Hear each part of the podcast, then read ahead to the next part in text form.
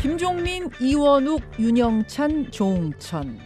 민주당 내 비주류 혹은 비명계라고 불려왔던 의원들이죠. 이분들 이제 혁신계로 불러달라 요청하면서 어제 원칙과 상식이라는 모임을 출범했습니다. 기자회견 장면을 잠깐 보고 올까요? 민주당은 이재명 당도, 강성 지지층의 당도 아닙니다. 획일적 전체주의적 목소리로는 국민의 민주당으로 갈 수 없습니다. 4명의 의원들과 그 점에서 뜻을 같이 하는 한 4, 50명의 의원들이 있습니다. 비록 뭐 이름을 공개하고 함께하지 못하더라도 뜻을 같이 하는 그런 의원들 이런 에너지들이 모여서 우리 당을 바꿔내는데 일단 우리가 전력할 거다. 친문 팬덤 또 친명 팬덤으로부터 어, 꾸준하게 어, 지속적으로 공격을 받아온 사람으로서 그 매운맛이 다릅니다. 같은 당, 같은 정치 이념을 가진 사람으로 대접을 하는 게 아닙니다. 자, 예. 어제 기자회견의 장면 짧게 보셨습니다. 원칙과 상식 일종의 정치 결사체입니다. 정치 결사체를 만든다는 건 그동안 제각각이었던 목소리를 한데 모아서 집단 행동을 하겠다는 의미죠. 그래서 적은 수지만 눈, 눈길을 끄는 겁니다. 아, 이 모임의 목표와 계획은 뭔지 직접 들어보겠습니다. 원칙과 상식의 창립 멤버 윤영찬 의원 연결이 되어 있습니다. 아, 윤 의원님 안녕하세요. 네, 안녕하세요. 윤영찬입니다. 예, 모임 이름이 원칙과 상식. 아, 네. 민주당의 무너진 원칙을 바로잡겠다. 국민이 요구하는 상식을 향해 움직이겠다. 무너진 원칙은 뭐고 국민이 요구하는 상식은 뭐라고 생각하십니까? 예, 원칙과 소통이라는 건 사실은 우리 노무현 대통령의 정치 철학이셨죠. 음. 원칙과 소통이 통하는 사회를 예. 만들자. 아, 사실은 굉장히 평범한 국민들의 가치관이고 또 시선이라고 생각을 합니다. 어, 우리 국민이 정당에 요구하는 건뭐 당내 민주주의, 도덕성, 그 다음에 국민을 위한 비전, 뭐 음흠. 이런 거겠죠. 음. 네, 이런 부분들이 현재 굉장히 약화돼 있고 또 우리 민주당이 국민의 눈높이에 아, 이 부합하지 못하고 있다 이런 차원에서 어, 민주당의 원칙과 상식을 바로 세우자라고 음. 주장을 했던 것입니다. 근데 그걸 이제 뭐 개개인이 어, 펼칠 수도 있고 또 그동안 예. 펼쳐 오기도 했는데 이렇게 정치적 결사체까지 모임까지 필요하다라고 느끼신 건 왜일까요? 음, 개별적으로 이야기를 하다 보니까 예, 예. 이게 뭔가 의제가 이렇게 집중되지 않고 각자의 이 색깔들이 다르게 나타나는 경우들이 많기 때문에 이왕이면 좀 집중을 하자. 음. 그래서 어, 여러 가지 아젠다가 있지만 우리가 집중해야 될 건 당내 민주주의 그리고 도덕성의 회복 음흠. 그리고 비전 역량을 갖추자. 라는 쪽에 한번 모아보자라고 뜻을 같이 하게 된 거죠. 예, 개개인이 주장하는 것보다 좀 뜻을 모아서 힘을 힘을 좀 모아보자, 집중해보자, 뭐 이렇게 이해하면 되겠네요. 예, 그렇습니다. 근데 김종민, 이원욱, 조홍천 의원이 함께 행동하는 거는 그렇게 놀랄 일은 아니었는데 네. 윤영찬 의원이 합류하신 건 좀 의외였어요. 제가 그렇게 놀라운 일인가요? 아니 어, 그동안에 좀 조용한 행보를 보이셨던 분이기 때문에 아, 언제부터 예. 그렇게 네 분이 같이 뜻을 모으셨어요? 어, 그렇게 저, 저는 뭐, 이 다른 앞장서서 뭔가를 하는 것에 익숙치 않은 사람인데요. 예. 그러나, 어, 지금 당의 상황을, 어, 굉장히 위기의 상황으로 보기 때문에, 어, 어, 저도 힘을 합쳐야 된다고 생각을 했고요. 어. 어, 이런 논의가 시작된 건 뭐, 기- 그리 길지는 않습니다. 한 한 달 정도, 음, 어, 의원들이 서로 고민들을 이야기하면서, 음흠. 그래도 우리가 어, 민주당의 국회의원으로서 당을 위해서 무언가는 해야 되지 않겠냐. 음. 모든 사람들이 이 침묵의 카르텔 속에 빠져 있는데 그래도 어, 다른 목소리를 내는 사람들이라도 있어야 되지 않겠냐. 음, 그렇게 해서 의기투합을 했습니다. 그렇군요. 중요한 행보잖아요, 이게. 그래서 예. 중요한 행보 앞두고 이낙연 전 대표한테도 말씀을 좀 건네셨을 것 같은데 뭐라고 하시던가요? 음, 뭐 이낙연 대표하고 제가 저희들이 상의한 건 없고요. 어, 다만 이런 부분들에 대해서 이런 움직임이 있다는 건 알고 계셨을 겁니다. 어, 특별한 언급은 없으셨고요. 아, 윤영찬 의원은 뭐라고 저좀뭐 이렇게 뭐, 뭐랄까요? 이런 이러한 걸 하려고 합니다. 뭐 이렇게 전하지도 않으셨 전화도 안 하셨어요? 어, 물론 통화는 했고 또 네. 이런 움직임이 있고 의원들은 이렇게 지금 생각하고 있고 이렇게 가려고 한다라는 음. 걸 어, 말씀을 드렸죠. 음. 또그 부분에 대해서도 또 수긍을 하셨고요. 아, 수긍하셨고. 네네. 알겠습니다. 근데 민주당 의원이 165명인데 그 가운데 4명이면 힘을 모으기에 너무 적은 수 아닙니까? 예, 뭐, 이 시각에 따라서는 또 적은 수라고 보실 수도 있죠. 음. 그러나 이 많은 분들을 정치의 결자체로 모으는 데는 아무래도 이 힘이 드는 상황이고요.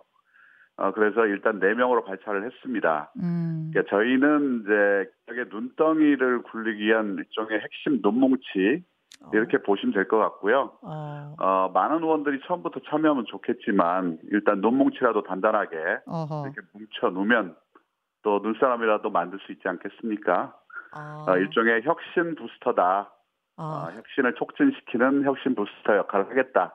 이렇게 보시면 될 것 같습니다. 혁신 부스터다. 뭐 네. 주식에서는 시드머니라고 하고 눈사람 만들 때는 그 연탄부터 시작해서 단단하게 이렇게 해서 크게 만드는데 예. 그 핵심 알맹이 뭐 눈, 네. 그 연탄이 될 수도 있고 뭐 그런 네. 말씀이신 것 같아요. 어제 김종민 의원은 4, 50명 의원이 뜻을 같이 하고 있다 이렇게 말씀하시던데 네. 그 뜻을 같이 한다는 게 어, 어떤 의미입니까? 어, 고민을 얘기했을 때 그 고민에 대해서 서로 어, 인식하고 그 다음에 거기에 동의하고 뭐 다른 얘기를 하지 않는 뭐 생각이 같다는 것이죠. 그러나 이런 부분에서 예. 어, 실천을 하고 정치 결사체로 모이고 하는 부분은 의원 개개인의 굉장한 실존적 결단이 필요한 부분입니다. 음흠. 힘든 과정이 힘든 길이죠. 음. 그런 부분에 대해서 저희들이 어, 여기를 참여해라 이렇게 강요할 수도 없는 문제입니다. 음. 어, 그래서 저희들은 어, 뭐 숫자를 인위적으로 늘리려고 생각하지도 않고요. 네. 저희는 저에게 주어진 역할만 정확히 해내면 된다고 이렇게 생각을 합니다. 도덕성 회복, 민주주의 회복, 비전 정치 회복이라는 것에 대해서는 정확히 동의하지만 네. 이 결사체에 참여하느냐에 대해서는 아직 결단을 못 내린 분이 4, 50명 이렇게 이해하면 된다는 거군요. 아니요, 뭐 모든 분에게 다 물어보거나 하지는 않았습니다. 예. 일단은 개문 발차를 먼저 하자라고 생각을 했고요. 아하. 그리고 먼저 출범을 하게 되면 당연히 그 치를 알게 되시고 음, 또 거기에 대해서 또 고민을 하실 거기 때문에 음. 저희들이 뭐 이 국회의원 개개인에 대해서 이렇게 해라 저렇게 해라 설득한다고 될 문제는 아니지 않습니까? 물론 그렇죠. 물론 그렇죠. 예. 예, 개인의 그래서 저희들은 행보니까. 저희의 깃발을 들고 그냥 간다고 보시면 네. 되겠습니다. 그 뜻을 같이 하는 4, 50명 안에는 뭐 초선, 재선, 중진, 고루 있습니까? 네, 당연히 그러겠죠. 어. 당의 변화를 촉구하면서 세 가지를 제시하셨습니다. 제가 조금 전에 네. 말씀드린 당내 도덕성 회복, 민주주의 회복, 비전 정치 회복의 보관을 12월까지는 달라. 네. 조금은 원론적인 느낌이 드는데 뭐 구체적인 예라면 어떤 게 있을까요? 어, 일단은, 어, 저- 어제도 여러 차례 이야기를 했었습니다만, 강성 팬덤 정치를 어떻게 할 거냐. 음. 이게 사실은 당내 분열을 가속화시키고 있는 굉장히 중요한 요인이거든요. 예. 어, 그럼에도 불구하고 실질적인 조치가 이루어지지 않고 있어요. 어, 우리 이재명 대표께서도 몇 차례 이야기를 하셨지만, 사실 지금, 어, 우리 윤리의 뭐 이 조사를 받아왔던 양문석 씨라든지, 음. 벌써 지금 조사를 개시한 지가 5개월이 넘는데, 어, 아무런 조치가 취해지지 않고 있고요. 어. 우리 또 이재명 대표께서 또 제명인의 마을 이장을 하고 계신데 음. 그 제명인의 마을에서 사실은 이런 당내 다양성에 대한 공격과 그리고 증오, 혐오 이런 것들이 지금 이루어지고 있거든요. 거기에 대해서 단호하게 선을 그어야 된다고 여러 번 말씀을 드렸는데 그런 부분에 대해서 여전히 아무 이 소식이 없고 근데 얼마 전에 지난주던가요? 이재명 대표가 SNS를 통해서 그게 우리 당에 무슨 득이 되겠는가? 네. 예, 진짜 민주당을 사랑하는 당원이라면 생각해 보십시오. 이런 과한 네. 행동이 민주당에 무슨 도움이 되겠습니까? 이렇게 올리긴 하셨거든요. 그 수박 사진과 함께 예, 이 정도면 안 돼, 하셨죠. 안 될까요? 어, 이 말씀을 한다고 해서 바뀌지는 않을 겁니다. 어, 지금 저 진박감별, 그러니까 혁신계 의원들에 대한 진박감별이 여기저기서 이루어지고 있고 어, 낙선시켜야 된다. 그러면서 뭐 이 사무실까지 쫓아가서 어, 이, 저, 협박을 하거나, 음. 어, 이런 일들이 벌어지고 있는데, 예. 이런 부분들에 대해서는 당 차원의 조치가 필요한 거 아닙니까? 말하자면 징계 조치까지도 가야 한다. 말로 그렇죠. 뭐이 정도가 안 된다 그 말씀이세요? 그래서 말이 아니라 예. 실천과 행동이 필요할 때다. 저는 그렇게 봅니다. 실천과 행동. 그럼 저런 행동을 하는 당원에 대한 뭐 제명이라든지 이런 징계 조치와 함께 그렇죠. 팬카페 탈퇴 뭐 이런 거. 말씀하시는 걸까요? 이재명 네, 그렇습니다. 대표의 그 이원욱 의원은 얼마 전에 이재명 대표 험지 출마를 혁신 과제 하나로 주문을 했던데 네. 이 원칙과 상식 모임 차원에서도 뭐 공, 공감을 하고 계시는 건가요? 아니요, 뭐 그런 원칙과 상식이 출범하기 전에 음. 이원우 의원께서 개인적으로 그 얘기를 하신 거고요. 음. 어, 이 이재명 대표에 대한 이야기이긴 하지만 저는 어, 지금 현재 당 대표와 지도부 모두가 선당 후사의 취지를 가장 앞세워야 된다. 어. 그리고 지금 어쨌든 당이 혁신을 하려면 어, 무언가 가지고 있는 사람들이 기득권을 내려놓고 어허. 본인이 당을 위해 희생해야 되는 거 아니냐. 만약에 그런 취지대로 간다면 예. 우리 혁신계 의원들, 원칙과 상식에 소속된 4명의 의원들도 언제든지 그 일에 앞장설 각오가 돼 있다. 뭐 그런 취지를 저는 말씀드리고 싶습니다. 이제 윤영찬 의원 지금 뭐 개인 의견이긴 합니다만 네. 이재명 대표 하나만의 험지 출마가 아니라 지금 지도부 전체가 험지 출마 선언을 하셔라. 그러면 원칙과 뭐, 상식 분들도 같이 동참할 수 있, 을 것이다. 뭐 이런 말. 지도부 전체가 어떻게 뭐 다 그럴 수가 있겠습니까? 그러나 지금 현재 어, 국민의힘을 보면 네. 윤핵관이나 친윤 또 다선 의원 이런 분들에 대해서 험지 출마 요구를 하고 있는 거 아닙니까? 하고 있죠. 총선이라는 게 결국은 혁신 경쟁이고 음. 그 혁신 경쟁에서 어, 살아남고 이기는 쪽이 결국은 총선에서 승리하게 돼 있기 때문에 음흠. 이런 부분들에 대해서 지금 너무 우리가 안일하게 대응하고 있는 거 아닌가 어. 그렇게 저는 걱정하고 있습니다. 아니 이재명 대표 험지로 간다 그러면 어디로 가야 돼요? 뭐 안동 이런 얘기는 글쎄요. 뭐 안동 이야기도 하시고 한데 저는 그 문제에 대해서 너무 구체적으로 이야기하는 건 동의하지 않습니다. 예. 그 문제 역시도 이재명 대표 본인이 결단해야 될 문제이기 때문에 예. 여기로 가라 저기로 가라 아니면 다른 사람들이 이걸 압박해서 해결될 수 있는 문제는 아니라고 봅니다. 그 저희가 이제 친명계 뭐 중진 의원들 이런 분들하고 인터뷰를 했었는데 네. 이 험지 이재명 대표 험지 출마 요구에 대해서는 아주 부정적이세요. 이 전체를 네네네. 지휘해야 되는 대표한테 험지로 가라는 게 말이 되냐? 거기다 가둬두려고 하는 거냐? 이런 말씀 정성호 의원이 하시더라고요. 네네. 어떻게 생각하십니까?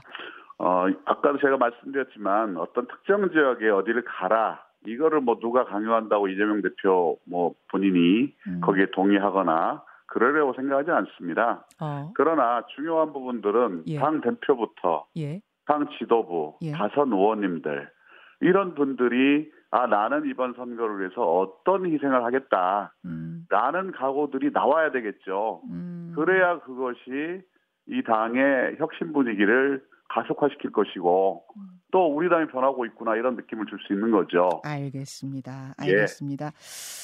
탈당에 대해서 이 네 분이 얘기해 본 적은 없다. 어제 그러셨어요. 네. 근데 마냥 감나무에서 감 떨어지기만을 계속 기다릴 수는 없지 않겠는가 이런 입장이신 거죠?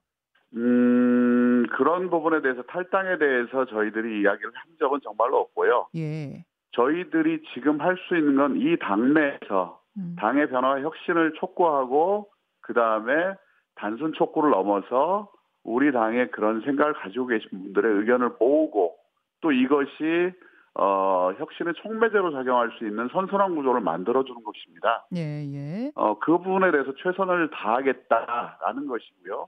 그것이 안 됐을 때 어떻게 할 거냐 이런 그렇죠. 질문들을 많이 하시는데 그렇죠. 그 질문에 대해서는 우리가 그 다음 단계에서 고민을 해봐야 될 사안이라고 생각을 합니다. 어, 그 다음 액션 플랜이 없어요, 아직?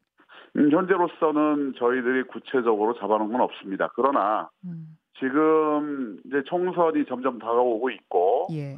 그 총선의 상황에서 저희가 우리 당이 혁신의 길을 피할 수는 없다고 봅니다. 음. 그 길을 어, 우리가 게으르지 않고 그 다음에 남의 채찍에 의해서 움직이는 게 아니고 음. 자발적이고 그리고 우리 스스로가 어, 혁신을 해낼 수 있는 분위기를 조성하고 만들어내는 게 저희의 목표라고 생각을 합니다. 알겠습니다. 알겠습니다.